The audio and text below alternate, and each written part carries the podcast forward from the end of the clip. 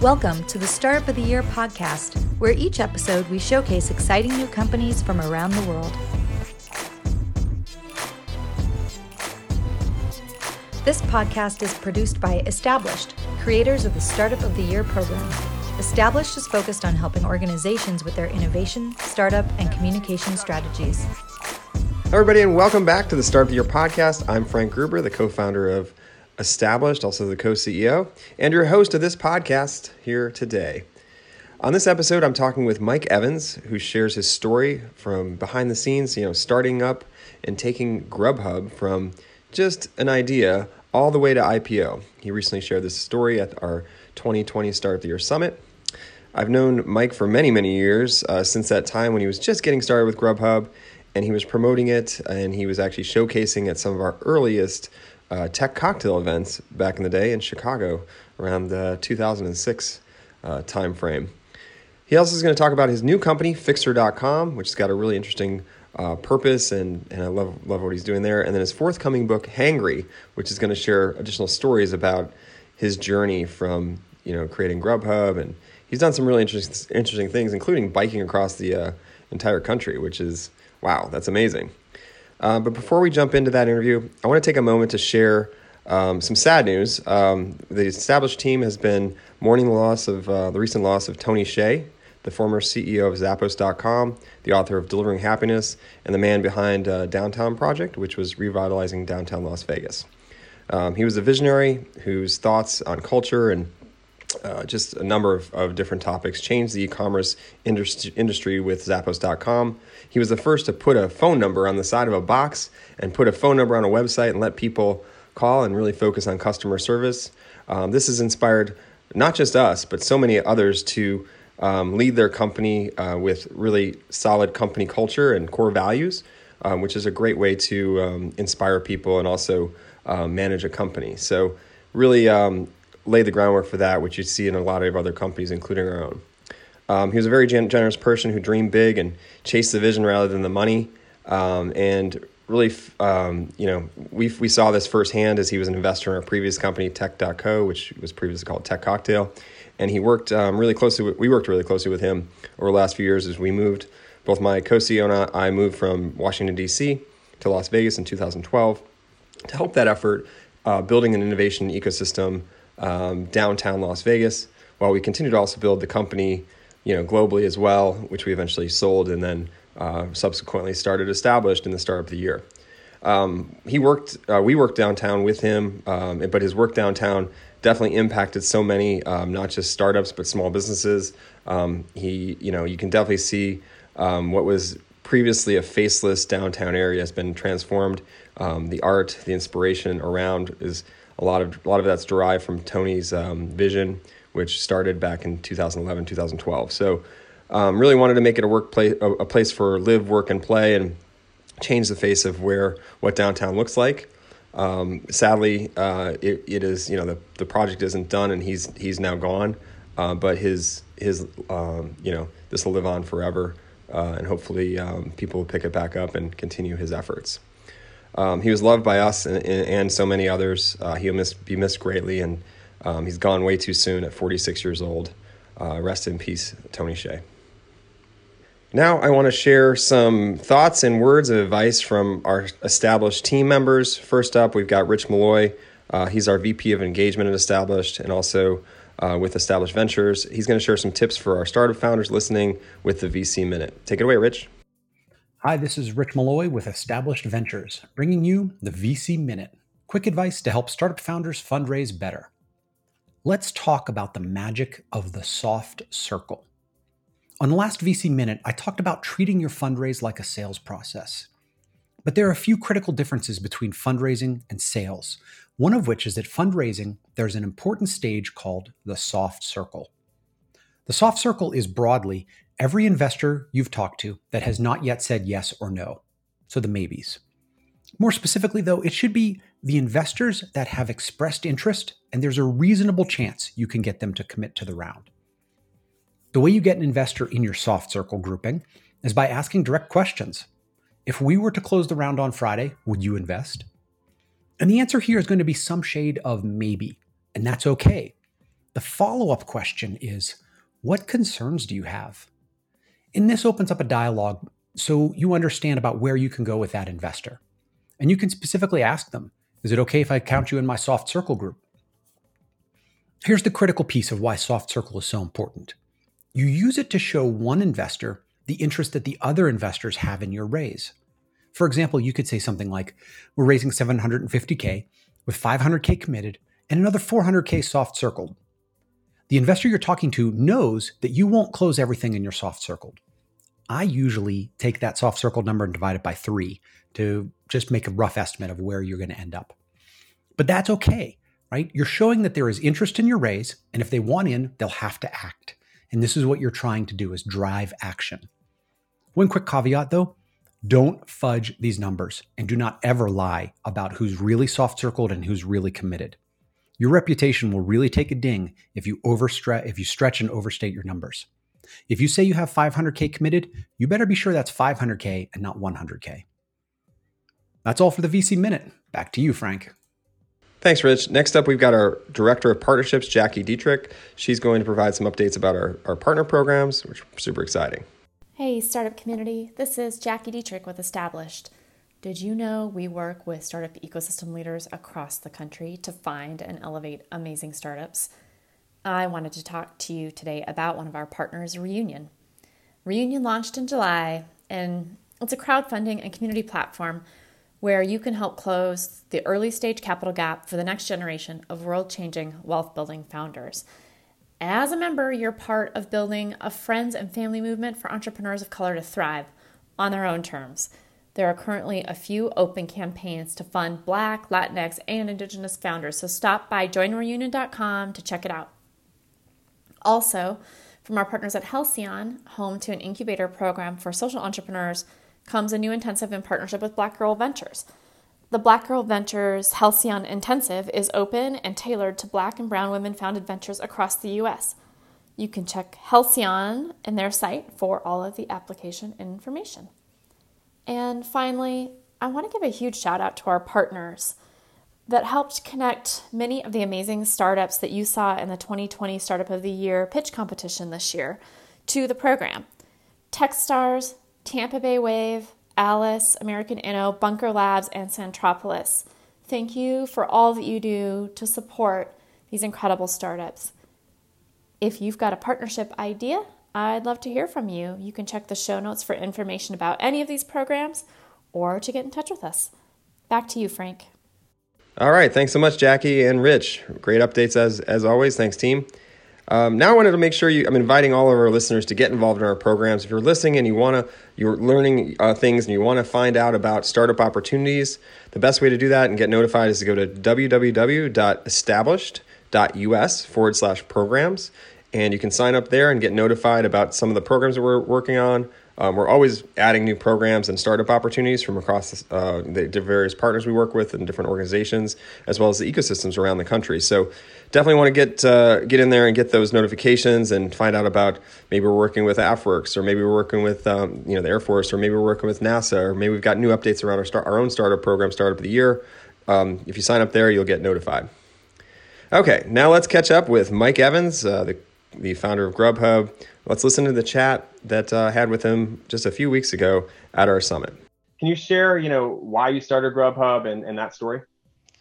Yeah, so I started Grubhub. Um, I was working at a company called Classified Ventures. They they have a few websites. Apartments.com is probably the most well known. And uh, in my, the ripeness of my 25 years of age, I decided that working for other people really sucks. And so I was looking for something to do, some sort of interesting thing to do the idea that that I came up with was a neighborhood guide for delivery. You know, at the time, if you wanted to find a pizza, you go on uh, you go on the yellow pages, which is like listed alphabetically, doesn't have delivery boundaries, and you have no idea if the restaurants are any good. And so I started by making a restaurant delivery guide. Did that for a few months uh, before, and that was it was really just a hobby to start before it became a business. Um, and so the combination of selling the first restaurant and and kind of hating working for other people. Uh, I quit my job after after a hundred and forty dollar check from uh, Charming Wok.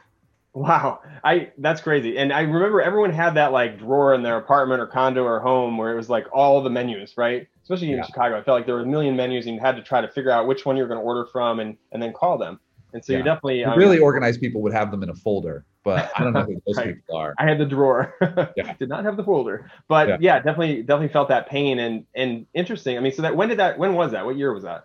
So that was in 2002 that I Wow. started writing the website, and then um, that's I think that I went uh, full time in I think it was 2003. I'd have to look at my notes, but I think it was uh, spring 2003. Might have been 2004. I've got I've got it written down somewhere. Yeah, yeah, right. It all probably blur, blurs together at this point. So yeah, so okay, so that was 2003. 2006 is when you first I first met you through the through the through the uh, showcase. Actually, ironically, at the time, I was uh, I was actually working prior to that at um, Apartments.com. I was a product Oh, yeah. for them I as well. So- yeah, so yeah, Classified Ventures alumni here. So uh, reunion uh, right now. But uh, yeah, so good stuff. Um, kind of similar in Chicago. That was one of the kind of the places that internet stuff was happening, right? Yeah. Um, and so anyway, so let's let's dive a little bit deeper. So getting that first sale, what was that like, and and what made you think, oh gosh, this is enough. That hundred forty dollars is enough to quit my job and do this. Yeah. So the first sale, um, credit where credit's due. Matt made the first sale, not me. Uh, you know, I had made the website, spent about six, seven months working on it, and then uh, Matt was real interested in what I was doing, and I gave him the job. Of, I said, "Well, go sell a restaurant if you want to do this with me," and he did. He he took like a four-hour lunch break and went and sold the first restaurant. And when Wow. he came back, you know, I, I was thinking about it, and I was like, you know, if I could sell, if I could sell like four or five restaurants a week, and I sold them like on a three-month subscription package of like a hundred bucks a month, you know, if I did that, if I did that like every week for three months, and then I got to the point where on month four, I had renewals that were happening. I could sell new restaurants on top of that. I might be able to pay myself enough to like eat ramen and and pay rent. I couldn't pay my school debt, uh, but I but whatever. Like Mhm. I was gonna be paying that till 2036 anyway. Right. So Yeah. like it didn't matter. Man, and so I was like, you know, yeah, like my wife just finished law school and we've got 250 grand in school debt and I got a check for 140 bucks. Yeah, I'll quit my job. Like, why not? Like, of course that's a good idea. Uh, and so uh, Matt and I, uh, we each put 11 grand into the company. We got our bonus from Classified Ventures. They had these this crazy bonus program where like, Yep. I remember You- that. like you had to wait till April to get it, but it was like 20% of your salary. So we each Right. put 11 grand or maybe 15%, 11 grand into the business, um, which gave me enough cash to make it three months while paying myself about a $40,000 a year salary. Uh, and in that first three months, I started, I just started hustling, started selling restaurants. I'd sell restaurants during the day and, uh, and I code at night. Um, and in the years intervening in between the two, I kind of forgot how hard that was. But as I've been writing this book, Hangry, and talking about um, what it was like, I've been remembering what it what it was like. And I remember going down Clark Street in Andersonville um, and going into JB's Deli and Calo Restaurant and Andie's and Reza's and Svea and all you know all these restaurants that have been around for like 30 years, and just getting kicked out of every one of them. Like before I could even like I didn't get past the host or the hostess or the or the waiter or the waitress. Mhm. Um, so I got a I got a selling. The, I went to Borders and I got selling for dummies. Oh And, wow, no uh, way. Yeah, and and it had a few really good tips. One of them was ask like ask for the money. If, Mhm. if it's just a chat, if you don't ask for the money, it's just a friendly chat. The, Right. to, to be a sale, you have to ask for money at some point in the conversation. And I remember the other point that was in there was uh, once you sell somebody, stop selling. The only thing you can really do is talk them out of the sell sale at that point. So those were great, but that wasn't the problem I was having. Having the problem I was having is I wasn't even talking to the decision maker. Wow. And there was this cute little story in there about like when you're trying, you know, it was trying to make an analogy about when you're trying to sell somebody on like on on Xerox copy copy machines because Yeah. that's the, the era that we were in. right, right, yeah. So I was thinking, wow, yeah, that's not dated at all. cute story that talked about um, you know, you, if you were going to try and sell a restaurant, you, you wouldn't walk in through the front door because you just get stopped by the waitress. You like you got to walk into the alley, and it was meant as a metaphor. And I was like, oh wait, no, that's literal advice. Like I actually have to like walk down the alley behind Clark Street right. and walk in the door. And so I did it, and I was I was scared. I was I was I was not. It was it was like nerve wracking to open the back door of the of a restaurant from the alley and walk in. And the first couple restaurants I walked into, I got kicked out kind of aggressively. Oh wow. But like the fourth one, I signed up, and the fifth one, I signed up. And so I started to realize that like there's an element to just being bold, um, and and just taking rejection in stride and starting to sign up restaurants. And so that was Yeah. how it started. I signed up the first hundred restaurants that way, just hustling. Wow, that's great. And so that was the early traction. And then, you know, you raised funding in what was it, 06. How, what was that like? As I remember when you guys came through Tech Cocktail uh, as to showcase at that point, you were trying to raise a little funding, and that the market in Chicago at the time was really rough from an investment perspective. Yeah, and we, um, you know, we there was there was a lot to that story, right? You fast forward three years, and we got some traction. We built online ordering, and we had Yeah. won the University of Chicago's New Venture Challenge, and we still couldn't get investment, right? We had, Wow. We you know, we were making around, I think it was right under four hundred thousand dollars a year at that point, profitable. Like we Yep. bootstrapped to that point, and so you That's think amazing. like the world was our oyster, right?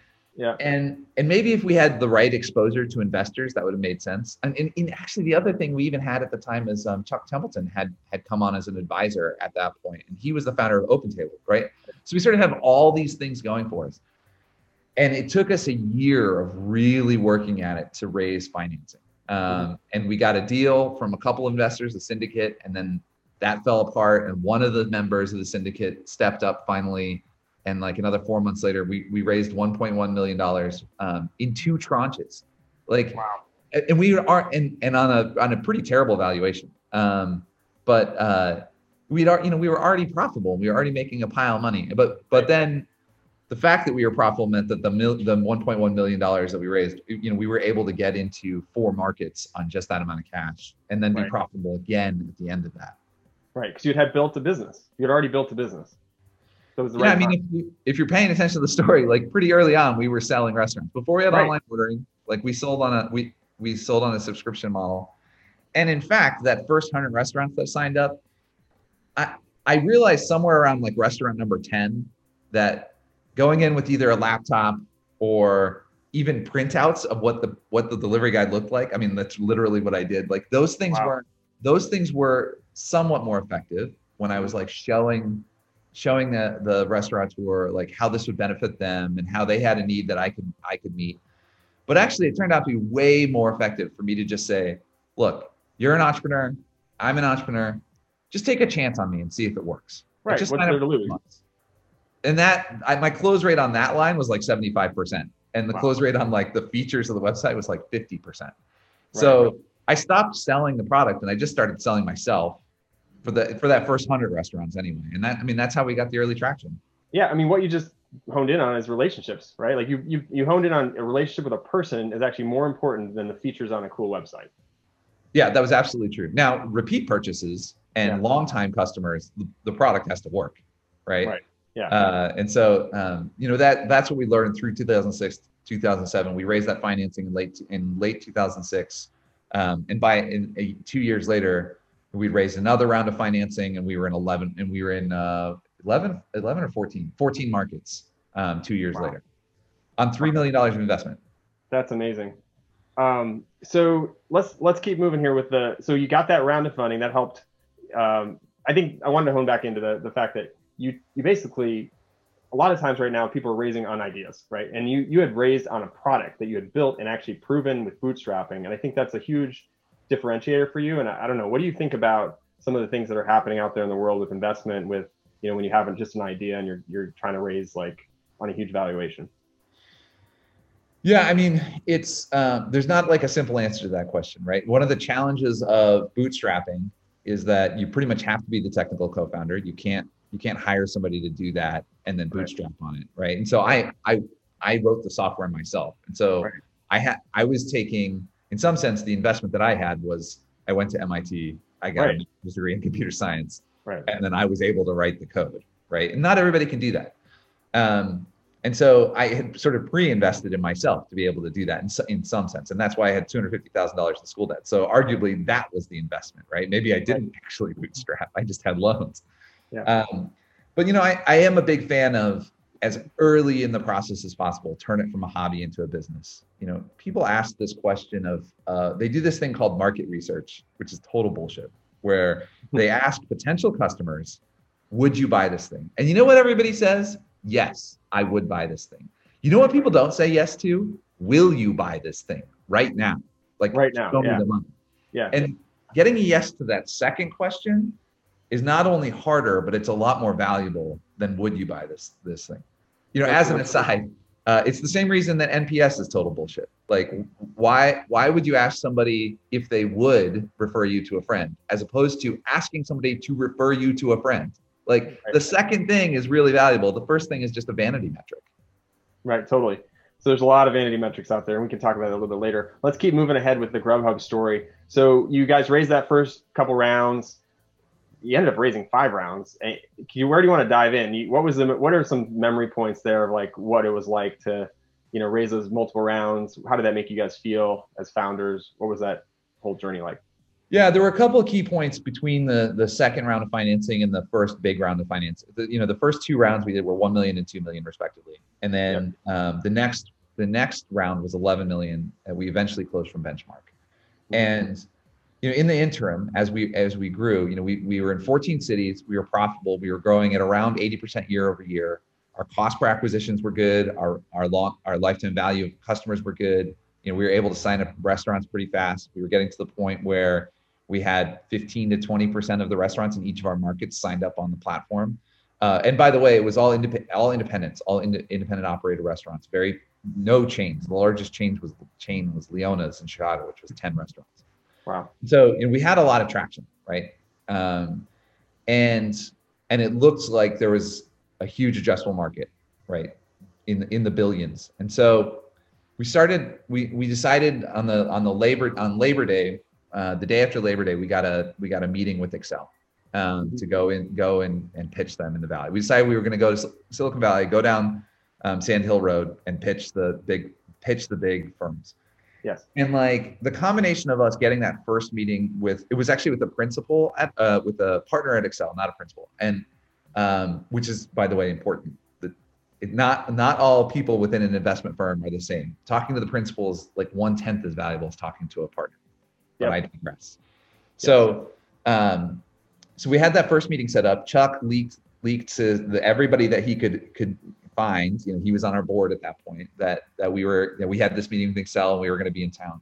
Mhm. And this crazy thing happened where it created this feeding frenzy. Like we we we somehow managed to create so much FOMO um, before showing up. Like we were like there's this Chicago team coming to Silicon Valley, and there was they were like that they were going to this hot new thing that had somehow gotten overlooked. And we'd only had taken three million dollars in in capital, but we were making at that point in in the probably in the uh, four three to four million a year in revenue profitably, right? Right. So like that's that's a rare kind of a rare thing. Yeah.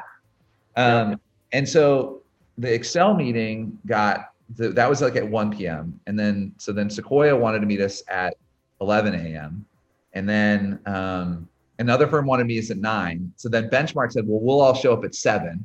And so like we had like four, like it was crazy. It was like Benchmark, Sequoia, Battery, Accel, seven, Oh, nine, bro. 11, and one, right? Wow. Which is just nuts. Like that doesn't happen.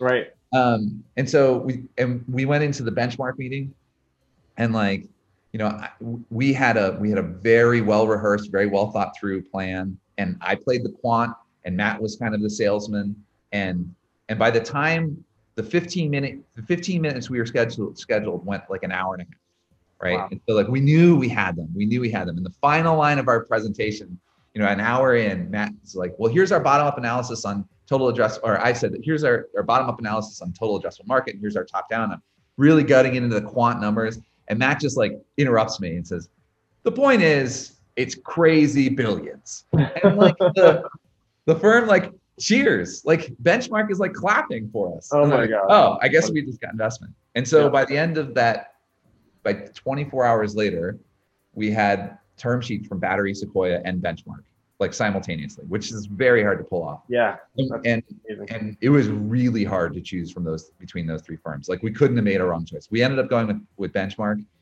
um, with 11 million dollars. We quit. We pretty quickly did a follow-on round. There's a few firms in the valley do follow-on rounds for sort of the top tier firms at a higher valuation. So we did the 11 million dollar investment, and then five days later we got an offer for 20 million dollars investment at four four x the post that we had just closed Wow. um, because this this other firm um, that did these follow-on investments that was their model like we're never gonna we're never gonna get first look at any of these things but if for 20% of their investments we just do a crazy valuation and put some money in Yep. um, we'll get in and so interestingly that 20 million dollars we never used it our bank account never dropped below 20 million dollars Wow. And so in some sense it was great to have the backup but in some other sense it was unnecessary dilution Wow, that's amazing. And so, when did the light go on that you're like, wow, this is a train to IPO?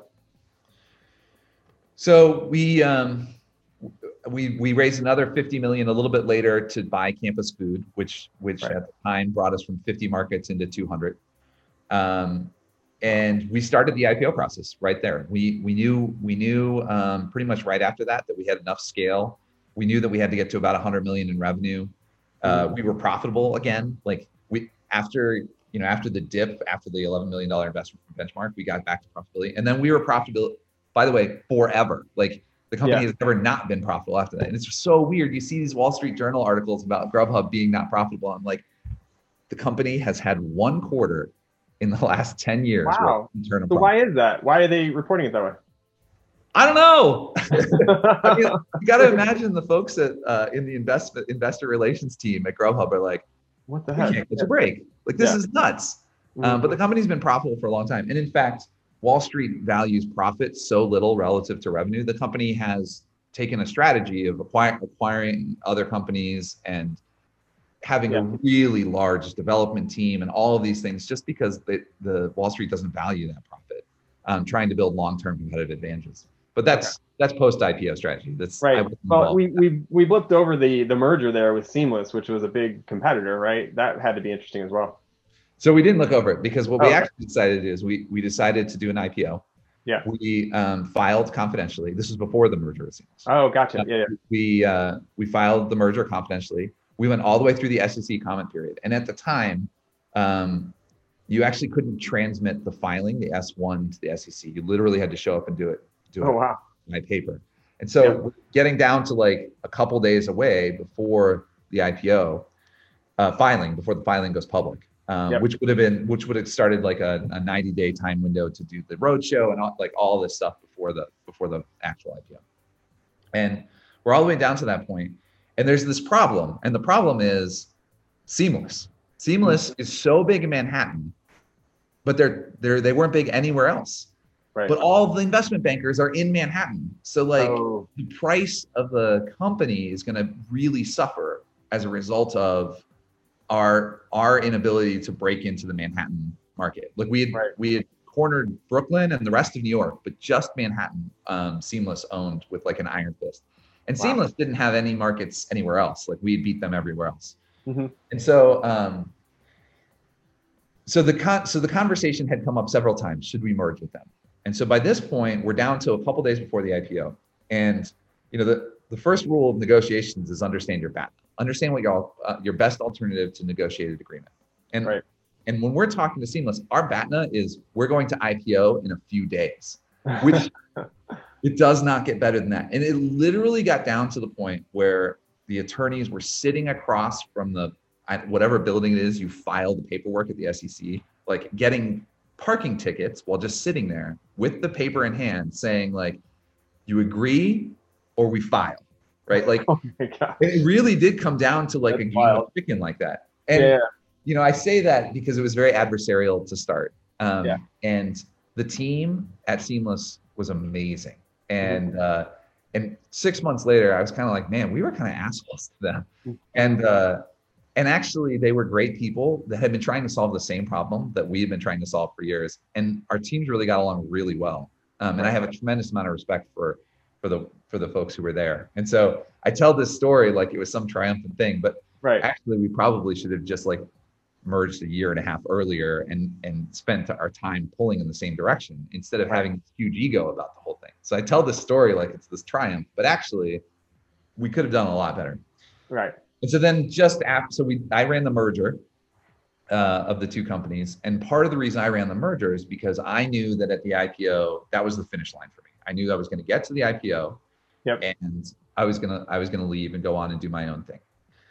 Uh, and because because I was going to leave for the IPO, it's really easy for me to be the scapegoat for all the tough decisions that have to happen with the merger. Like you don't Gotcha. need two heads of marketing, you don't need two heads of business development. There was a whole office in Salt Lake City that um, that was redundant with the customer service team that we had in Chicago, and like part of the reason you merge with another company is because there's inefficiencies in having some of those things doubled up. And so Right. I I became the scapegoat for all of the tough decisions because I knew I was going to be on the way out. Mhm. I underestimated how emotionally difficult it's going to be for like hundreds of people to hate you. Right, Uh, right. And so uh, I didn't I didn't do well with that. Um, but but I, we got through it, and the merger was a success. And then and then we we at from that point we started the prep and ultimately went through an IPO. Wow, really took one for the team. That's crazy. I mean, as far as taking, you know, being being the fall guy basically for all those different changes. I mean, I I don't want to oversell like Yeah. how selfless it was. There's something really satisfying about running a merger of a multi-thousand person company. Yeah, no, it's amazing triumph too. Like you, you, you, I, you IPO'd and then left, and that's amazing. You know, like I think that's a, a great story too. So I'm just saying that's um, I applaud you for that. So tell Thank me, running the, running that, what was that like? Like the being that point person on the IPO, like what were the emotions there for you? Like being the first, you know, you coded this thing to begin with. Yeah. So to, to be fair, I was the point person on the merger. The CFO Adam was the point person on the on the IPO. Oh, got it. Okay, yeah, yeah. okay. you know, it something happened when I took that first round of investment. And Chuck told me this before we took the money. And he Mhm. said, when you take an investor, it's not your company anymore. Even if you only sold a fraction of 1%, you are Yeah. now running a company for shareholders. And make sure that like you understand that before you take the money or you're going to have buyer's remorse. And and I did understand that. And so when I sold a chunk of the company for a million dollars way back in 2006, Yeah. um, I I made the decision to not be as emotionally attached to it. It is now a business that I'm running. It's not my baby anymore. I'm going to run it well. Uh, and then every investment that happens in like post that first decision was was simply a matter of more degree the thing that I had already done. Right. Mhm. Um, I was super happy that with the merger with Seamless, Grubhub got the brand name. Like that's not people talk about egos and M and A transactions a lot, and that was not a minor point for any of us at the Grubhub I'm team sure. Yeah. and it wasn't a minor point for the folks at the Seamless team, but but that team was they weren't the founders, and so they probably didn't care quite as much as I did. Right. Um, and so, um, you know, at every step along the way, I lost a little piece of it. But the other thing that happened, that happens along with the emotion of losing that piece, is that I also lost a little bit more control about where the company was going Mhm. and that was fine up to a point but what what we had in 2006 which was a company that was very oriented towards the restaurateurs um, and and was really a beneficial for small businesses you know that i don't know that that's still true as much as it was you know post ipo and i have there's a lot of reasons for this like the ownership you know the public owners of a company care about different things than private owners of a company and they care about quarterly profits and, and so um, a lot of the decisions that came post IPO really opened the company up for competition, specifically with DoorDash, and not as much with Uber Eats, but with DoorDash. Right. Uh, and uh, and that's because the company had to have ever increasing like take rates from restaurants to be able to guarantee the quarterly profit increase that public investors require Mhm. and um, and I and I think that that has made it less beneficial to restaurants. And and the other thing that's happened since the IPO is that the um, that it really has di- the company's really dived in on on gig economy. And and I think that I think that the way that that has been done really subs the, it, it requires both individuals who don't have a lot of means and Mhm. um, and municipalities to subsidize the profit of the company. Uh, and, and I think it's wrong. And so the thing that really bothers me about losing control is not um, is not that I lost control of my baby, but that um, my ability to influence the sort of doing good while doing well diminished to the point where now it's zero. I'm not a part of the company anymore. Well, it's not zero. I'm, I'm writing a book about this, right? Right. Right. Right. Yeah. But- so you always have it in your heart. Yeah. So, but by the time I left for the IPO, I was really angry at the way the company was headed, uh, and and not only not only angry from like a from a like like big picture perspective, I was also just tired. Like I had worked, you know, 80 to 100 hour weeks for a decade, and Yeah. I was burnt out. Yeah. Um, and I had run the merger, and that had not been a popular thing to do. And so by the time I left, it was a little bit like, "Fuck this, I'm out." Like, right. and, Right. and it's weird because it's hard to say like, oh, you just had this amazing experience. You IPO, IPO'd your company. Like it's, Mhm. it is the big success. Uh, but that's, and that is a mountaintop experience. But after the mountaintop experience comes the crash. Right. And a lot of people who sell their companies go through this, whether it's an IPO or an acquisition with an earnout or whatever. We're like after that moment of like, yeah, I did it, it's like, oh, now Yeah. what?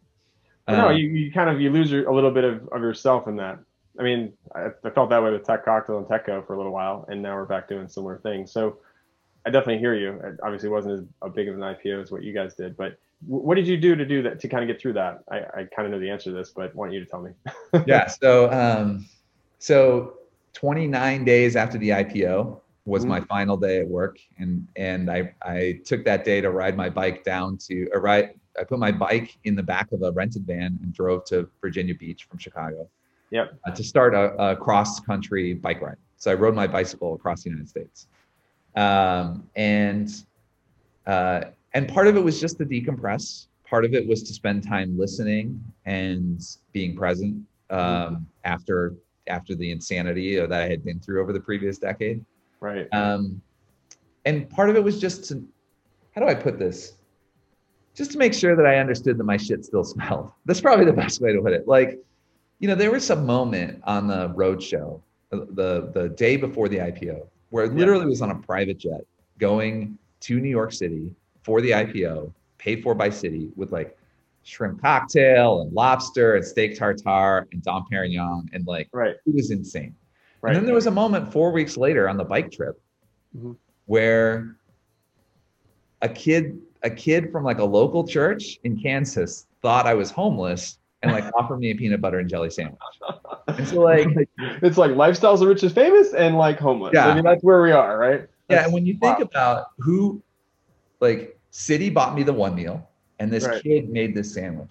And which Yeah. of those, like, I, I don't want to. The work that Citi did was great, and the people were really smart and really hardworking, but, but the one person, the one entity, is is completely consumed with the acquisition of wealth, and the other person was trying to connect and help someone that they thought was in need.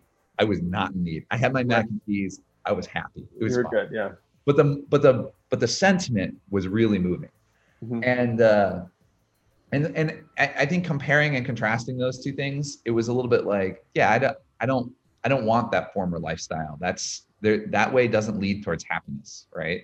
Right. and so uh and the latter well i'm not sure that riding a bike across the country is a long-term happiness kind of thing either. It was kind of cool. But um but there was something to that. There was something to that moment that um i was able to recapture a little bit of the of the naive excited person that started grubhub back in back when i was 25 you know 50, you know 14 years later wow. That's amazing. How long did that journey take? about three months uh, to ride across the country um, and and i got faster as i went right so i was real slow in the appalachians i went east to west uh, Mm. and i got way faster in the great plains and by the time i got to the mountains they weren't even hard like i was like oh yeah the rockies cool that's fun so uh, it was great um, yeah.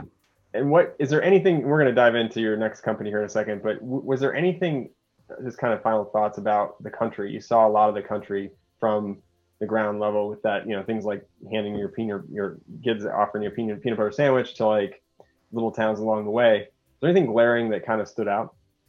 Yeah, one of the things that really so Chuck Templeton joined me for a week of it, uh, who had who had been on the board and was and founded Open Table. And and one of the things we were talking about in one of the towns in uh, in I think um, it must have been Montana, maybe Wyoming, was that um, there was a lot of towns, maybe three out of four towns, where you go through Main Street and a lot of the re- a lot of the businesses are shuttered, and then as you pass the interstate, there's a Walmart and a Target and like all the economic activi- activities happening by the interstate in big box stores. And a lot of the vibrant downtown has closed up. Right. but then like one out of every four cities you'd come up come to a main street and it was just booming and vibrant and there were parks and there'd be people playing music and there was community events and and there was something different. And some of those even still had the walmart but somehow the walmart parking lot was half full. Wow. Right? There was something about like 25% of the of the communities that i rode through. Mhm. and i came up with the theory as i went which was there was somebody here who cared. There was somebody here and you'd see their names and you'd see their pictures on the walls in like the little diner.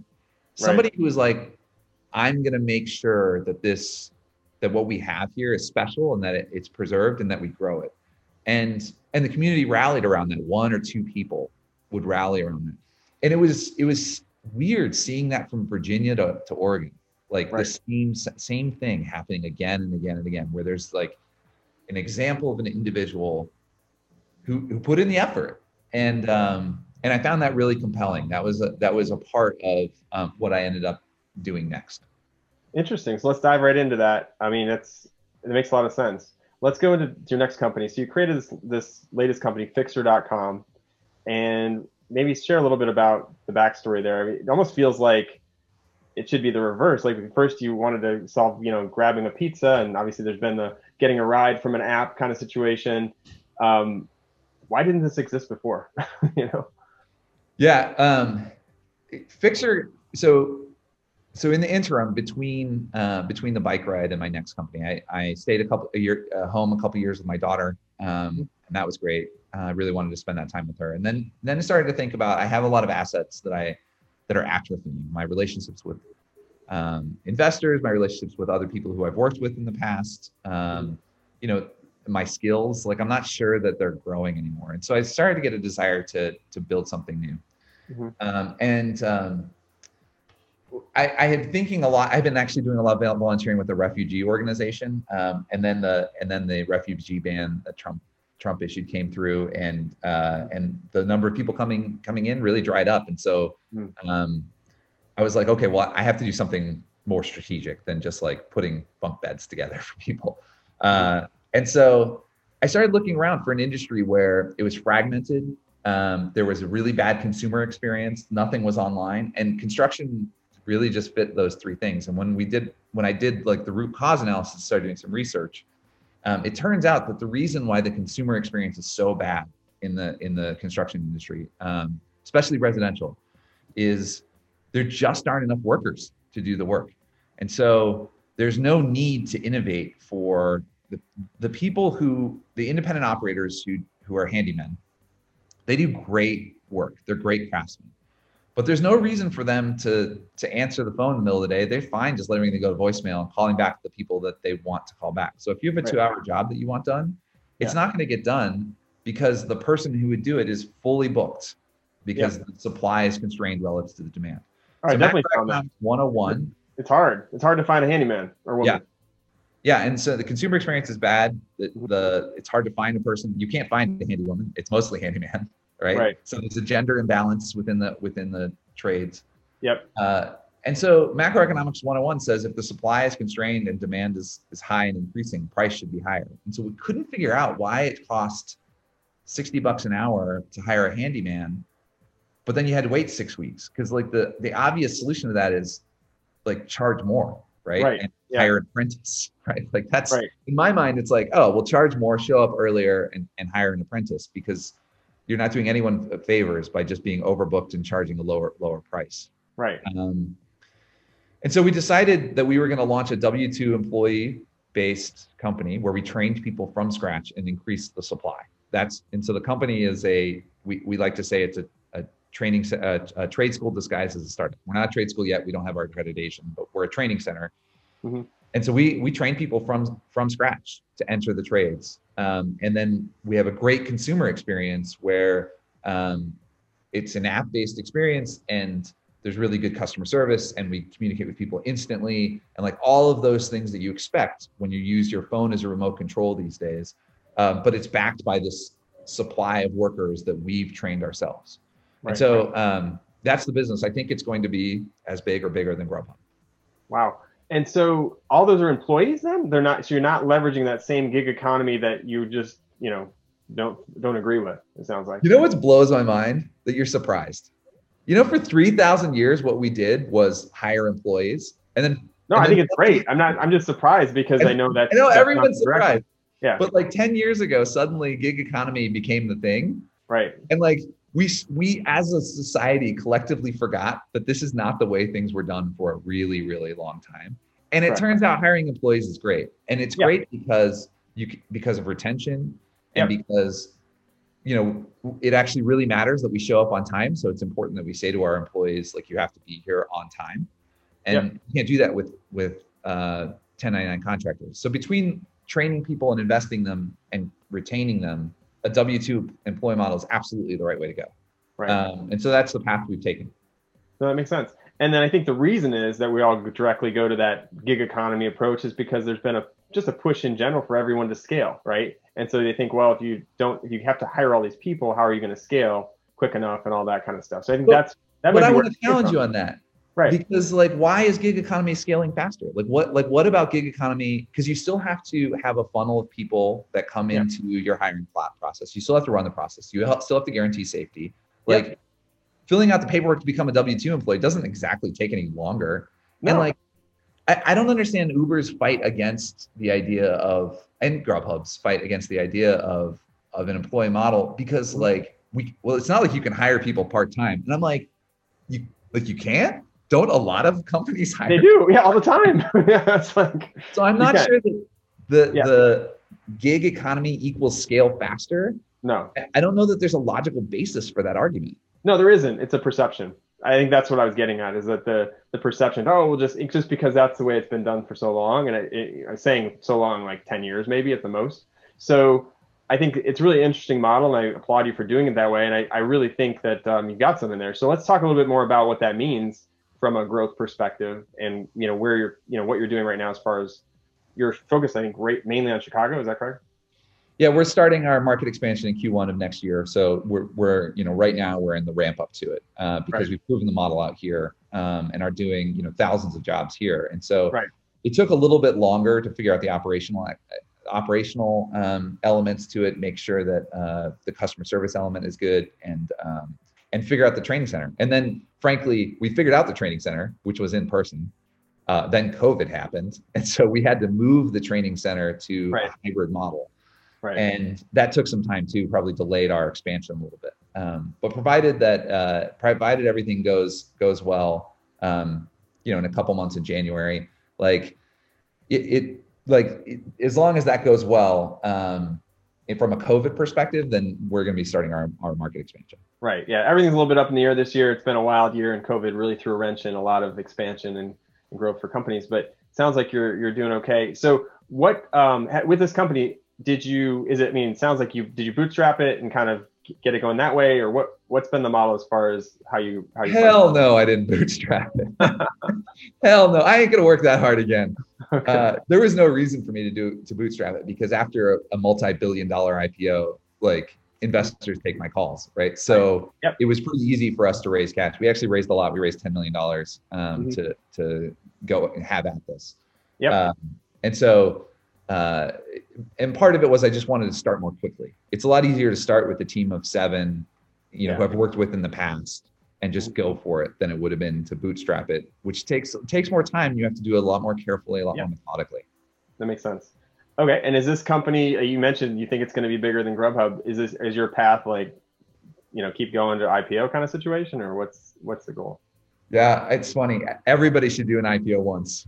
Mhm. Uh, nobody would do it twice, you know, except for maybe Elon Musk. Um, right. no, I I think um, I think this company is not going to go public because uh, we're we're a benefit corporation. We exist for two reasons. We exist to uh, to uh, create profit for shareholders, like every company does. But we there's an equal mandate to increase the skill and diversity of trades in the communities we serve. And those two things are of equal importance in our corporate charter, the public benefit corporation charter, which is a really rare legal structure. And um, I think that there there are some B corps that are on on the public stock market, um, but I think that uh, doing the extra work of having to explain the difference to investors is not something that we really want to spend as much energy towards, as much as um, just creating both the profit and the benefit uh, simultaneously for the communities that we're in. Um, so we, we do think about exits, but but um, you know the, the IPO would have to be a little bit different than the last one that if we did. And and there's even um, Eric Ries who wrote uh, the Lean Startup Movement. He he created an organization called Long Term Stock Exchange, Right. um, which does actually sound a little bit more appealing than say NYSE or Nasdaq. But um, uh, it, that's in its infancy still, so it'd be Right. interesting to see um, where we get to by that point. Yeah, and I read out there somewhere that your goal is to reboot the uh, trade education in the United States. That's a pretty amazing goal. Can you talk about that? Yeah, so I mean, startup's supposed to have a big, hairy, audacious goal, right? And so reboot trade education in the United States is is that. Um, you know, we think we can get to the point where we're training ten thousand people a year to enter the trades, Mhm. and uh, and frankly, as they upskill, they have a lot of potential to either start their own businesses or specialize and go into higher income earning um, uh, specializations like electrical or plumbing or something like that that are that are more specialized than a handy person or roofing or masonry or whatever the case may be. And Right. so um, you know, the idea that we can be an entry path into sole proprietorship or we can be um, an entry path into unions um, because we have a, a group of skilled workers that are that are sort of graduating from our program. Mhm. Um, I, we think that there's there's a really valuable place for us to play in that ecosystem. That's great. I love it. Well, let's let's switch gears here and talk about your your soon to be coming out uh, book, Hangry. Um, can you share some details about Hangry? And I, I mean, we I'd love to hear hear hear more about it and what the kind of what the backbone and what you're thinking with it is. Yeah, so Hangry is the story of um, founding the company, uh, running it through the IPO, founding Grubhub, running through the IPO, and then and then riding my bike across the United States. And it's um, it's funny. It's sort of like uh, it's like mostly business book, but also travel a little bit in there too. Um, Right. You know, it's meant to be entertaining as much as it is try is to be enlightening. Uh, but you know, I, I really struggled with a lot of things emotionally.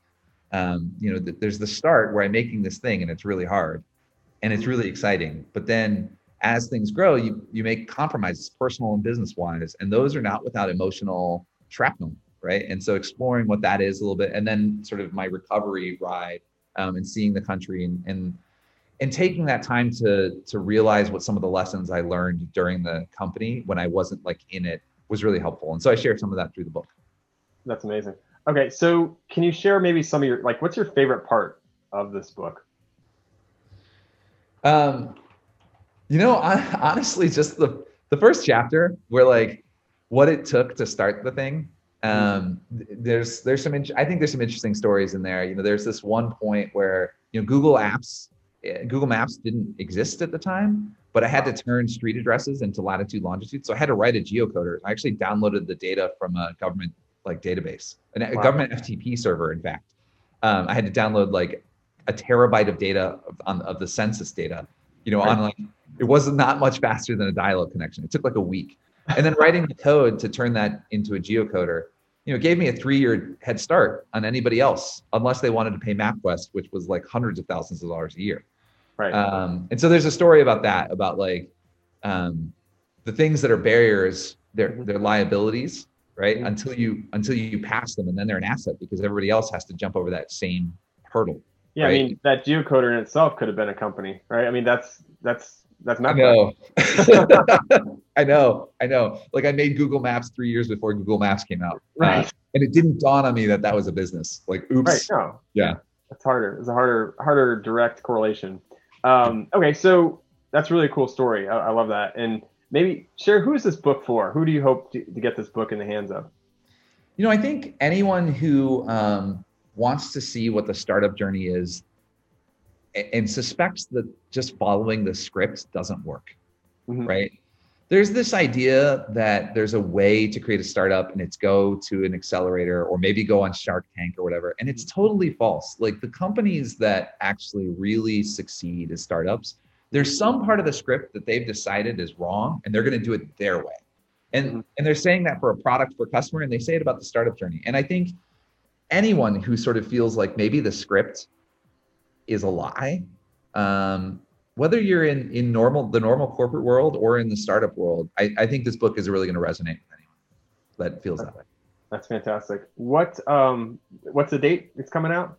It'll be out in January of 23, so it'll be a little while. But um, uh, the you can pre-order it by just emailing uh, emailing me at pre-order at mikeevans.com.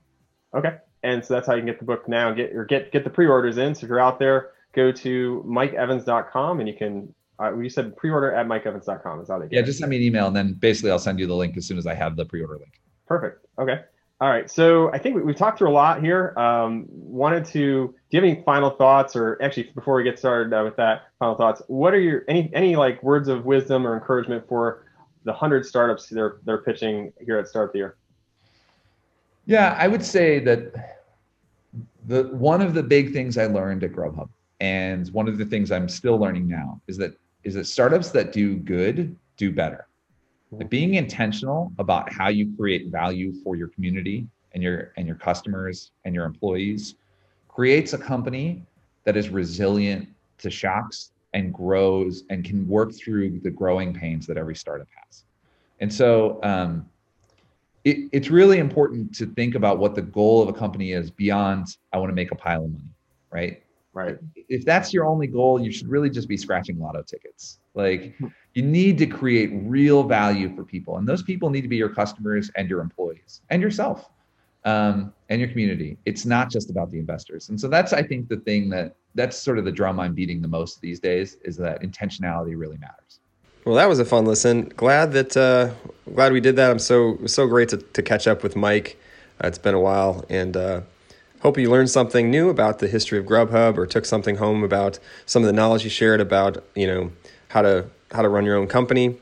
Um, also, you know, wish I wish Mike the best of luck with Fixer.com and his new book, which is coming out soon uh, next year, I think, uh, Hangry, and uh, it, you can actually go sign up on his website for updates. So if you go to mikeevans.com, you'll learn more about it and you can sign up for updates about his uh, book when it comes out. All right, thanks again, listeners, for and remember to subscribe to our show and review it if you can, because we, we definitely want to read the reviews and try to continue to improve our show every single day.